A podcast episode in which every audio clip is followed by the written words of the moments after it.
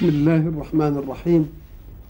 الحمد لله رب العالمين والصلاة والسلام على أشرف المرسلين سيدنا محمد وعلى آله وصحبه أجمعين. وبعد فقد انتهينا في اللقاء السابق عند قول الحق سبحانه أعوذ بالله من الشيطان الرجيم. في الدنيا والآخرة ويسألونك عن اليتامى قل إصلاح لهم خير وإن تخالطوهم فإخوانكم والله يعلم المفسد من المصلح ولو شاء الله لأعنتكم إن الله عزيز حكيم.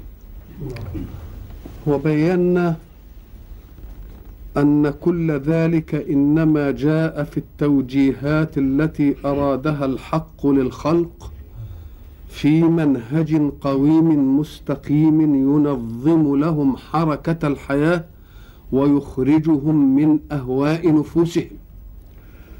وبعد أن استكمل الحق الكلام عن الحج كالركن الخامس لأركان الإسلام بين لنا صنفين من المجتمع.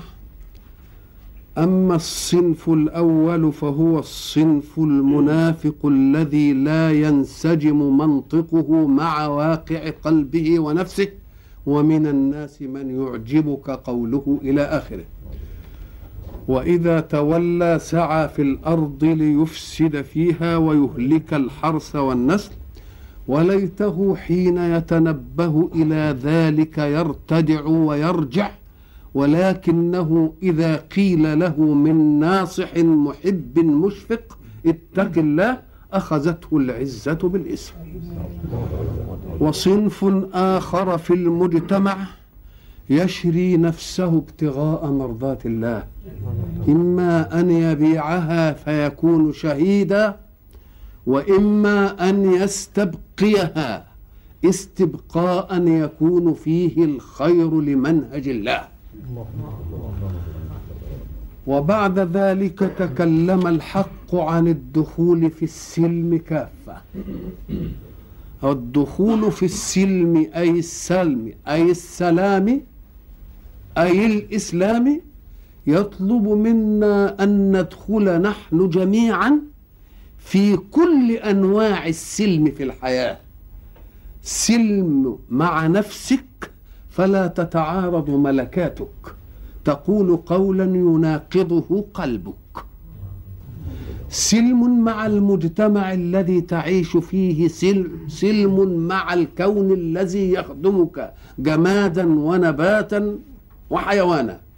سلم مع أمتك التي تعيش فيها كل ذلك يدلنا على أن الحق حين خلق الخلق وضع لهم المنهج الذي يضمن لهم السلام والأمن في كل أطوار هذه الحياة. فإن رأيت خللا أي اضطرابا في الكون أو خوفا أو فزعا أو قلقا فاعلم أن منهجا من مناهج السلام في الأرض قد عطل. الحق سبحانه وتعالى حينما يأمرنا أن ندخل في السلم كافة يحذرنا أننا إن زللنا عن المنهج فإن الله عزيز حكيم. لا تظنوا أنكم بذلك تسيئون إلى الله وإنما تسيئون إلى أنفسكم وإلى أبناء جنسكم لأن الله لا يغلب. وينبهنا تنبيها آخر إلى أننا لا نملك أمر الساعة. فالساعة تأتي بغتة ومفاجئة صاخة طامة مرجفة مزلزلة. فاحذروا أن تصيبكم هذه الرجفة وأنتم في غفلة عنها. كل ذلك لندخل أيضا في السلام في اليوم الآخر. وبعد ذلك يقول أنا لا أتكلم كلاما نظريا ولكنه كلام واقعي أيدته تجارب الحياة في أمم سبقتهم. فكم من آيات أرسلها الحق إلى بني إسرائيل فتلكأوا وكان منهم ما كان وشقوا وشقي بهم المجتمع. إذا فالكلام ليس كلاما نظريا. وبعد ذلك يقول احذروا أن تنظروا إلى سطحيات الأمور. فيجب أن لا تزين لكم الحياة الدنيا وتعزلوها عن الحياة الآخرة لأن الحياة الدنيا أمدها قصير. ويجب أن تقيسوا عمر الدنيا بأعماركم أنتم فيها وأعماركم فيها قصيرة لأنكم تموتون كبارا وصغارا ومقتدرين وسقطا. وبعد ذلك يبين لنا الحق أن الله لم يترك خلقه هملا. وإنما حين خلقهم جعل لهم رسلا يبينون لهم منهج الله فكانوا أمة واحدة مجتمعة على الحق إلى أن تنبهت الأهواء في نفوسهم ومع ذلك رحمهم الله فلم يسلمهم إلى الأهواء بل والى موكب الرسالة فيهم وكلما غلبتهم الأهواء وطم الفساد أرسل رسولا لينبه إلى أن جاء الرسول الخاتم. الذي جعل الله في منهجه الخالد وفي أمته التي حملت أمانة حراسة حركة الحياة في الأرض لأن الحق سبحانه لم يأمن أمة سواها. ولذلك كان رسول الله خاتم الأنبياء. وبعد ذلك نبهنا إلى أن نهاية الإنسان إلى نعيم الله في الجنة لن يأتي سهلا ميسورا بل هو طريق محفوف بالمكاره. فيجب أن تنبهوا نفسكم على تحمل هذه المكاره وتوطنوها على تحمل هذه المشاق. وبعد ذلك جاء الحق سبحانه وتعالى ليحرس حركة الحياة. أول حراسة لحركة الحياة أن يؤتي الإنسان الخليفة في الأرض عقلا يفكر به طاقة تنفذ تخطيط العقل وكونا ماديا أمامه يتفاعل معه في الحركة. فالعقل يخطط والطاقة تنفذ في المادة المخلوقة المسخرة لله. إذا فكل أدوات الحركة موجودة لله. وليس لك أن تخلق شيئا فيها إلا أن توجه طاقات مخلوقة للعمل في مادة مخلوقة. فأنت لا تصنع شيئا. وبعد ذلك يطلب منك أن تلاحظ كما قلنا دائما. تحافظ على حركة الحياة بأن تقدر للعاجز عن هذه الحركة نصيبا من حركتك. فيجب أن تتحرك في الحياة حركة تسعك وتسع من تعول وتسع العاجز عن الحركة. وبذلك يؤمن كل عاجز عن الحركة بحركة المتحركين من إخوانه المؤمنين. ويقول لك أنك إذا فعلت ذلك وأمنت العاجز أمنك الله حين يطرأ عليك العجز. ولذلك سأجعل حالة الحياة دولا بين الناس. فلا فلا أوجد قوما قادرين دائما ولا قوما عاجزين دائما بل أجعل من القادرين بالأمس عاجزين اليوم ومن العاجزين بالأمس قادرين اليوم. حتى تتوزع الحركة في الوجود وتعلم أن الله يطلب منك حين تقدر ليعطيك حين تعجز. فطلب منا أن ننفق والنفقة لا تتأتى إلا بعد استيفاء الإنسان ضروريات حياته. فكأن الحق يقول لك تحرك في الحياة حركة تسعك وتسع أن تنفق. وإلا لو تحركت حركة على قدرك فقط فلن تجد ما إيه؟ ما تنفقه. وبعد ذلك يقول وعلى كل إنسان أن يأخذ الدائرة القريبة منه ليتحمل كل موجود في الحياة قطاعا من المجتمع مربوط به رباطا نسبيا. فللوالدين والأقربين واجعلوا الضعفاء من الأيتام مشاعا على الجميع مطلوبون من الجميع. قرابة أو غير قرابة مش مهمة. وبعد ذلك قال إنكم ستجدون قوما لا يسعدهم أن يطبق منهج الله في الوجود. لأنهم لا يعيشون إلا على مظالم الناس وظلمهم هؤلاء قوم سيسوءهم أن يطبق منهج الله. فتنبهوا لهؤلاء ولذلك فرضت القتال حتى تمنعوا الفتنة بالكفر من الأرض. لأن الكفر يعدد الآلهة في الكون لأن كل إنسان يكون إلهه هواه. فستتعدد الآلهة بتعدد الأهواء. ولذلك كتب علينا القتال وقال وهو كره إيه؟ كره لكم. كل ذلك ليضمن الحيثية اللي يريدها إيه؟ يضمن الدخول في السلم والسلام والإسلام كافة. وبعد ذلك يطلب منا إن احتاجت الحركة الإيمانية إلى أن نجاهد بأموالنا وأنفسنا وأن نهجر أوطاننا وأهلنا فلنا أن نفعل ذلك. إن الذين آمنوا والذين هاجروا وجاهدوا في سبيل الله. وبعد ذلك رجع إلى قمة الجهاز التخطيطي في الإنسان ليجعله جهازا سليما قادرا على التخطيط بصفاء وحكمة وقوة وهو العقل. فقال امنعوا عن العقل كل ما يخمره عن حركة. امنعوا عنه الخمر.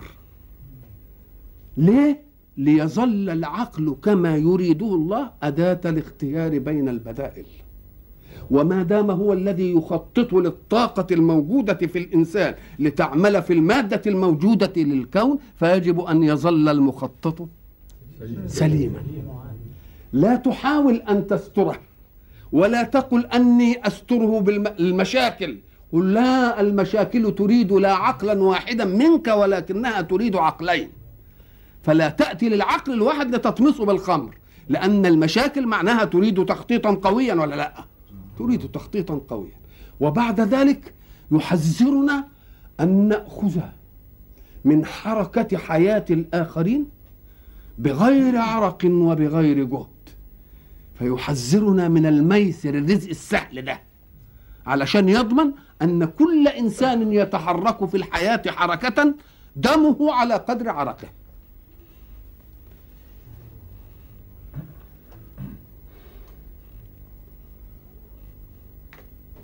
وبعد ذلك يقول الحق سبحانه وتعالى ويسألونك عن اليتامى قل إصلاح لهم خير. اليتامى قلنا إنهم ليسوا داخلين في المحتاجين كأن الله ينبهنا إلى أن المسألة في اليتيم ليست مسألة حاجة إلى أن يقات ولكنه في حاجة إلى أن تربب له العصبية الإيمانية عوضا عما فقده من الأب. وقلنا إن ذلك يمنع عنه الحقد على الأطفال الموجود لهم آباء. حين يجد كل المؤمنين آباء له يبقى يسهل عليه أن يفقد أباه. ولا يجد من وجد أبوه متميزا عليه في شيء. تخلع منه الحقد. كان المسلمون القدامى يخالطون أم يخلطون أموالهم بأموال اليتامى ليه؟ ليسهلوا على أنفسهم وعلى أمر حركة اليتيم مؤونة العمل لأنه لو أن يتيما دخل في حوزة إنسان وأراد أن يجعل له حياة مستقلة وإدارة مستقلة ومسلكا في الحياة مستقلا ينضم إلى مسلكه شق ذلك على النفس. ولكن اخلطه معك واجعل حركته في الحياة من حركتك. فتكون قد أدخلته في حركة حياتك بما بما لا يوجد عندك مشقة. وأدخله في معاش ذاتك. حتى لا تتكلف أن توجد له معاشا مستقلا. فلما نزل قول الله ولا تقربوا مال اليتيم تحرز الناس. إن الذين يأكلون أموال اليتامى ظلما إنما يأكلون في بطونهم نارا كف الناس أيديهم عن أمر اليتامى. فأراد الحق سبحانه وتعالى أن يسهل الأمر. قل إصلاح لهم خير وإن تخالطوهم فإخوانكم. خالطوهم على أنهم إيه؟ إخوانكم. ما دام تخالطوهم على أنهم إخوانكم فاحذروا جيدا أن يكون في هذا الخلط شيء لا يكون فيه إصلاح لليتيم. وإياكم أن تفهموا أن الشكلية الاجتماعية تكفيك في أن تكون مشرفا على يتيم ليه؟ لأن الله يعلم المفسد من المصلح. مسألة معروفة لله. فما تحاولش تكون قدام الناس إنك أنت فاتح بيتك للإيه؟ لليتيم لأن الله يعلم الإيه؟ المفسد من المصلح. ولو شاء الله لأعنتكم. أعنتكم يعني إيه؟ العنة إدخال في مشقة. لو شاء الله لأعنتكم أي ترك أمر ترك أمر المخالطة فتتعبون. فإذا ما تعبتم يبقى ذلك شق عليكم. فيسر الله لكم أن تخالطوهم ومعنى المخالطة إنك أنت توحد حركة اليتيم مع إيه؟ مع حركتك.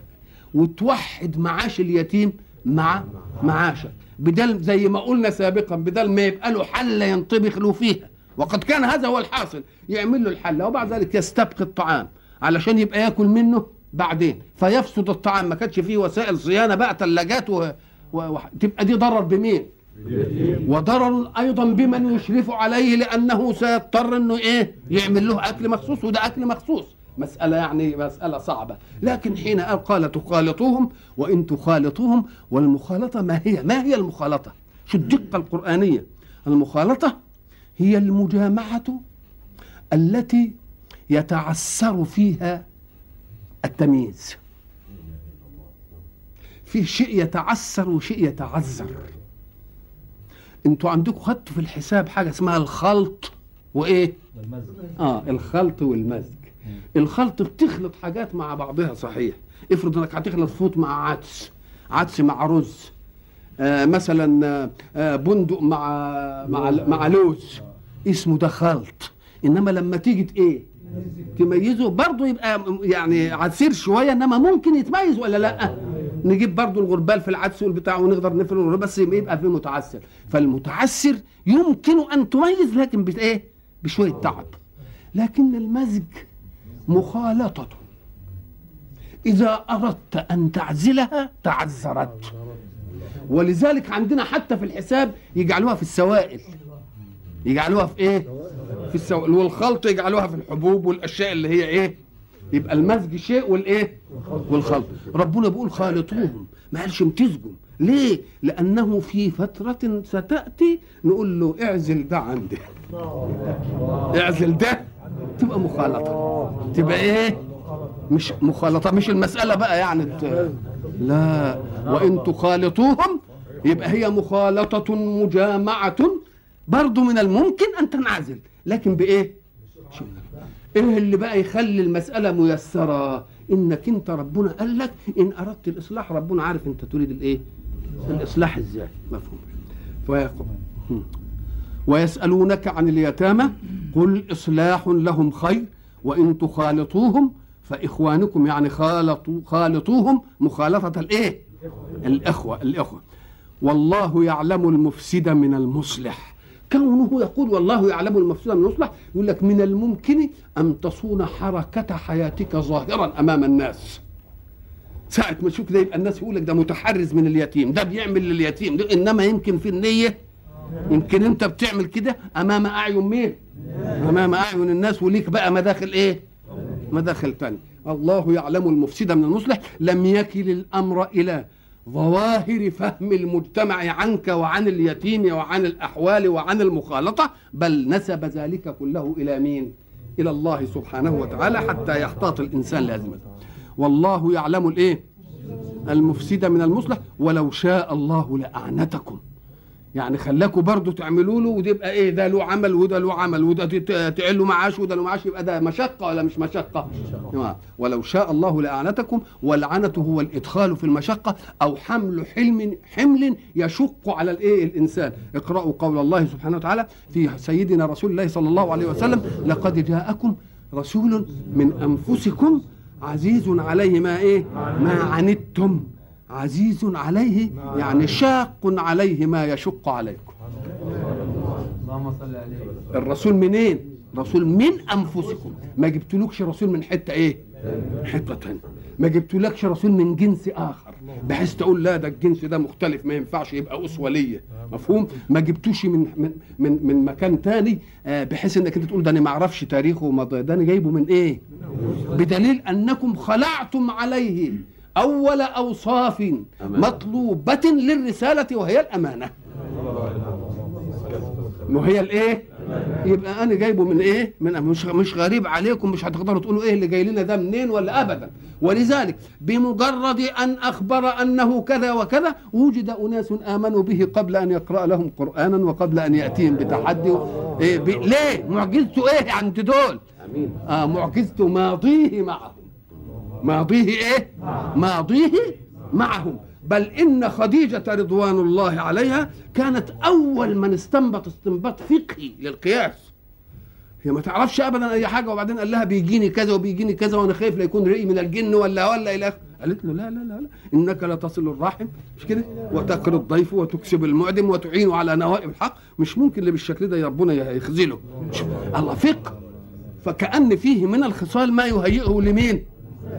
آه ما يهيئه للإيه؟ لل- لقد جاءكم رسول من أنفسكم عزيز ومحب لكم. يشق عليه ويتعبه ما يشق عليكم ويتعبكم. ولذلك كان صلى الله عليه وسلم مشغولا بأمته. مشغولا؟ كل حاجة أمتي أمتي أمتي أمتي أمتي لدرجة أن قلت لكم مرة أن الله سبحانه وتعالى رأى شغل رسوله صلى الله عليه وسلم بأمته.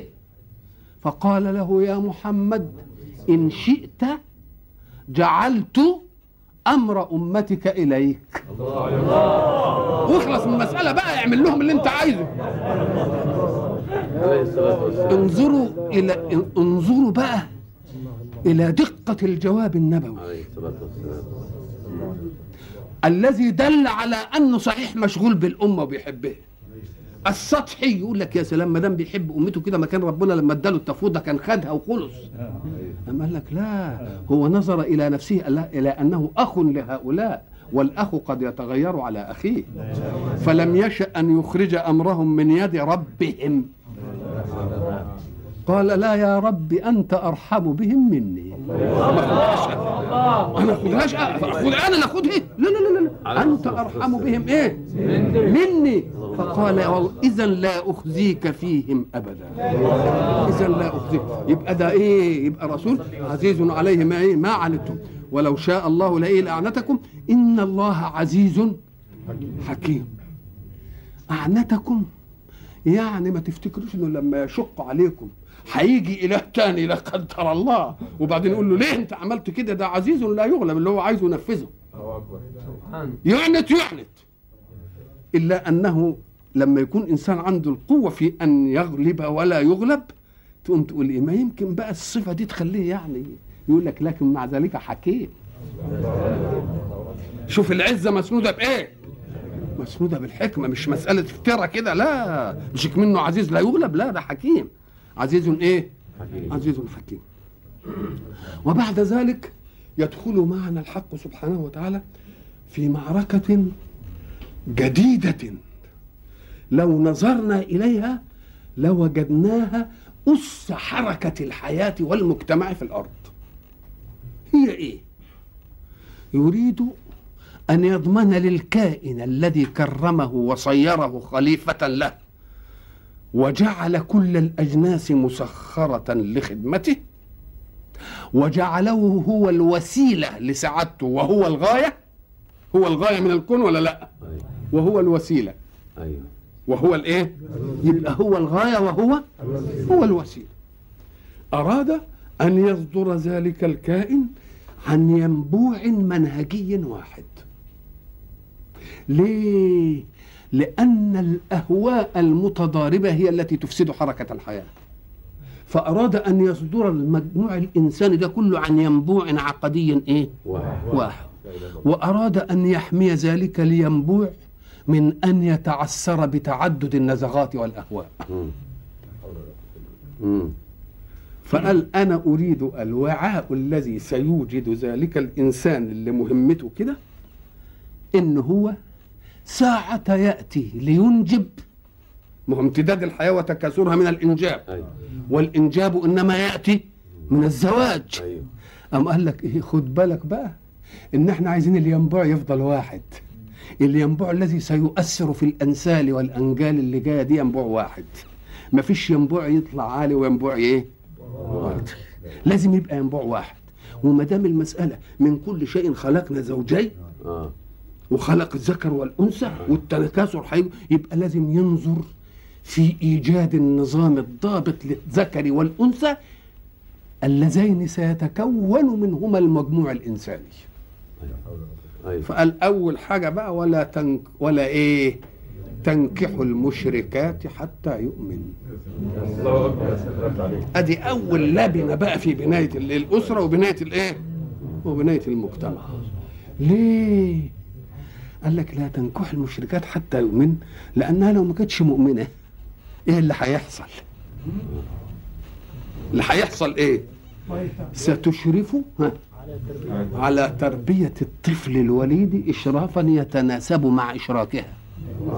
مع إشراكها. وأنت مهمتك لن تتأتى كمؤمن إلا بعد مدة طويلة تكون المسائل اتغرست في مين؟ فإياك أن يكون الرجل مؤمن والمرأة إيه؟ مشركة. لأن ده يخل بنظام إيه؟ بنظام الأسرة. ليه؟ أم قال لك؟ لأن عمل الأم مع الولد في أوليات تكوينه التي نظن نحن أنها لا تؤثر في قيمه وتكوين أخلاقه. أبدا. ده بتتكون من يوم العيل ما بيبص ويشوف حركة بتتكون قيم. يسمع كلمة تتكون قيم. والإنسان في حضن أمه طفولة. وبعدين لما يكبر كده يبقى في حضن مين؟ يبقى في حضن أبوه. لما يقوم الإيمان ما يلحقوش إلا بعد الشرك ما يكون خد منه إيه؟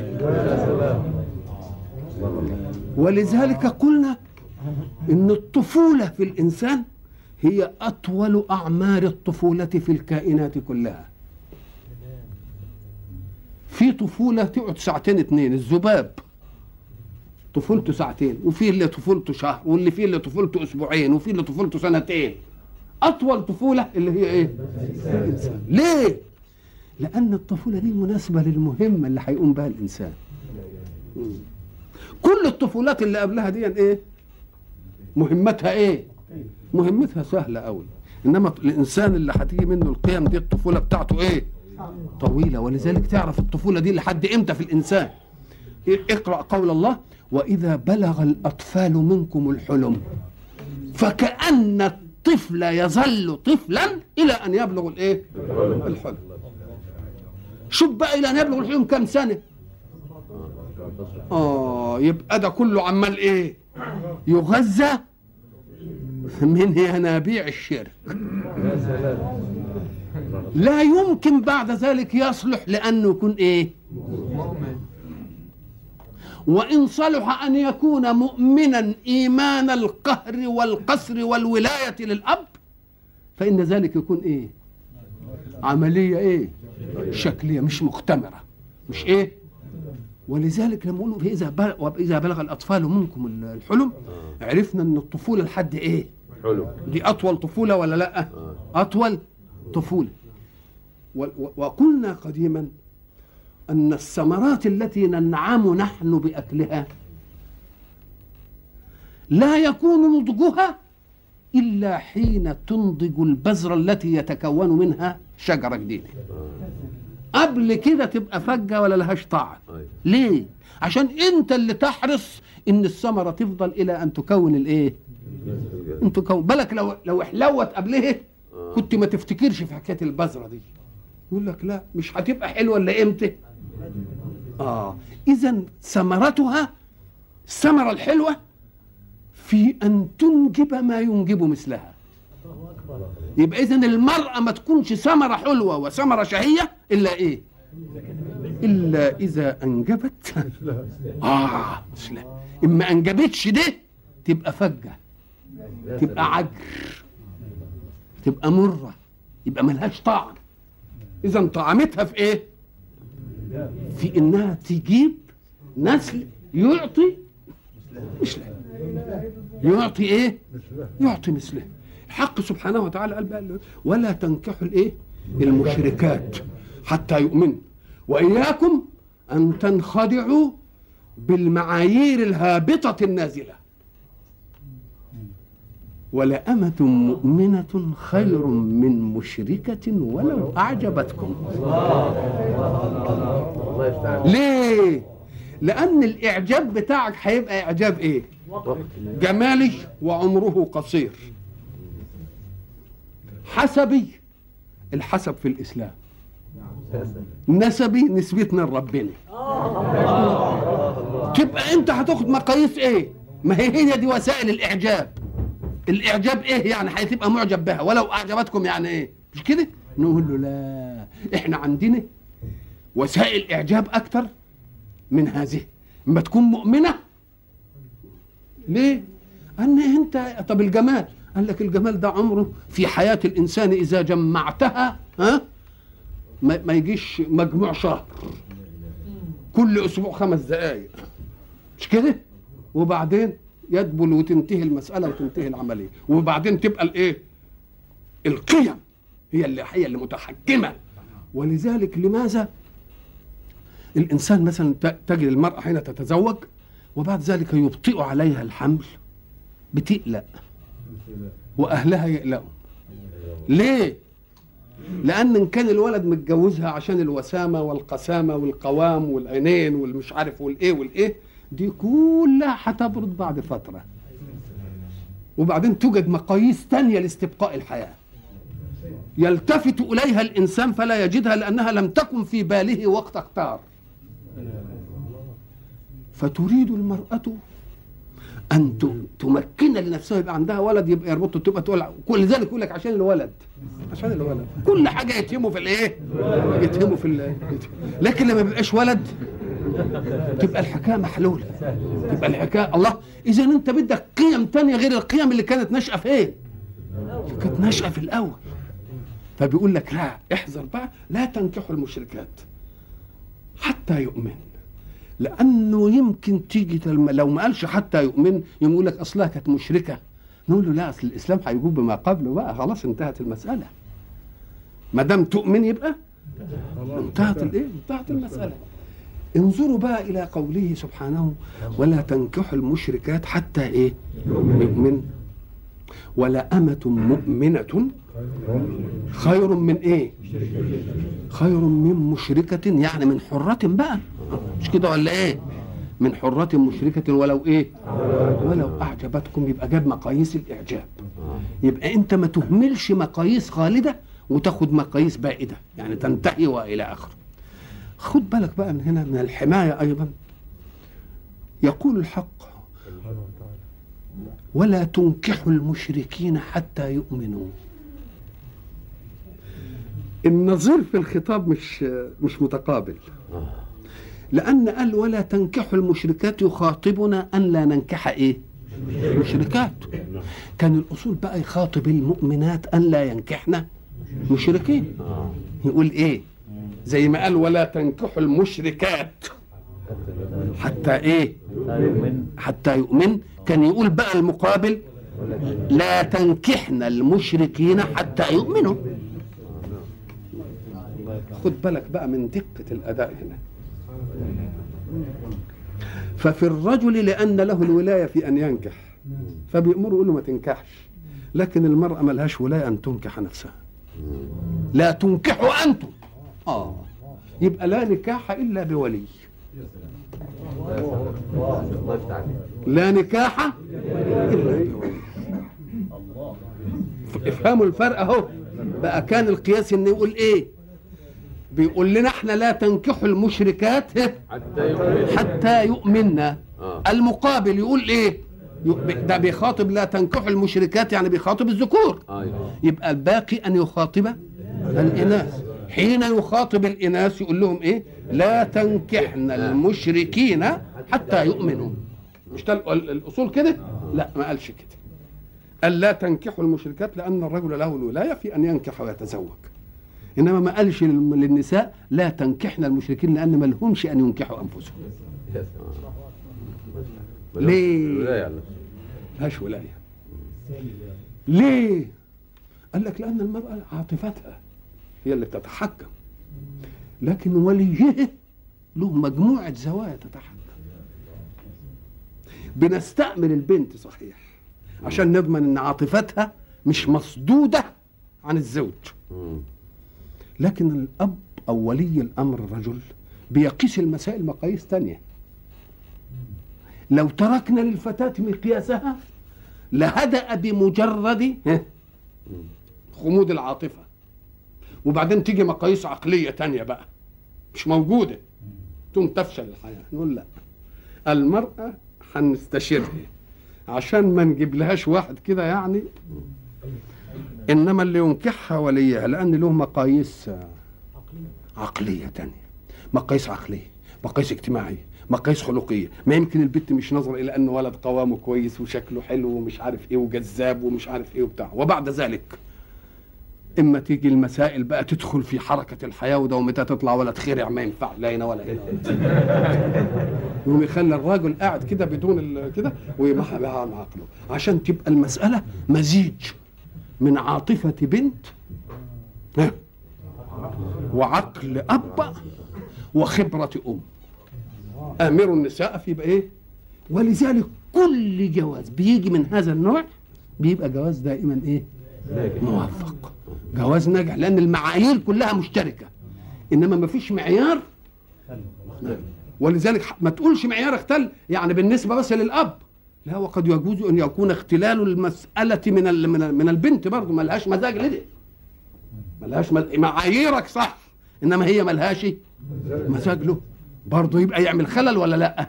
يعمل إيه خلل؟ ولذلك إذا وجدت زيجات فاشلة فتبص كده تلاقي إيه؟ منهج الله لم يطبق في إيه؟ في الدخول إلى الزواج. وبعد ذلك حين لا يطبقون منهج الله في الدخول إلى الزواج لما يفشلوا يجوا يقولوا يا دين الله الحقنا نقول له هو أنت دخلت الزواج على دين الله؟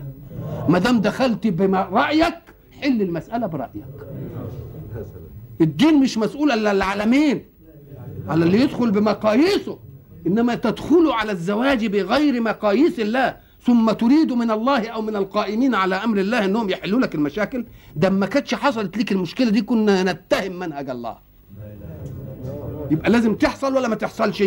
يبقى لازم إيه؟ تحصل. إذا فقول الحق سبحانه وتعالى ولا تنكحوا المشركات حتى يؤمن دي قضية لها سبب. إنما العبرة بعموم موضوعها لا بخصوص إيه. السبب هو ال ال الأمر الدافع إلى التشريع الحكمي. إنما التشريع الحكمي هو بقى السبب. بعد ما يشرع بقى كل الايه لكل. يعني مثلا هذه آه، كان صحابي من مرصد ابن أبي مرصد راح على مكة علشان يتفق مع قريش على جماعة مسلمين ياخدهم يوديهم عند حضرة النبي عليه الصلاة والسلام. وكان له حبيبة في الجاهلية اسمها عناق وبتحبه. فساعة ما شافته جه تاني وهو مسلم عايزه تجدد أيام زمان. قال لها لا ده الإسلام خلاص. الإسلام دلوقتي ما عادش الكلام ده كان زمان. قامت قالت له إيه، جوزني قال لا أتجوزك بس اشور حضرة الإيه؟ حضرة النبي. فلما ذهب قال لا إيه، لا تنكحوا الإيه؟ المشركات حتى إيه؟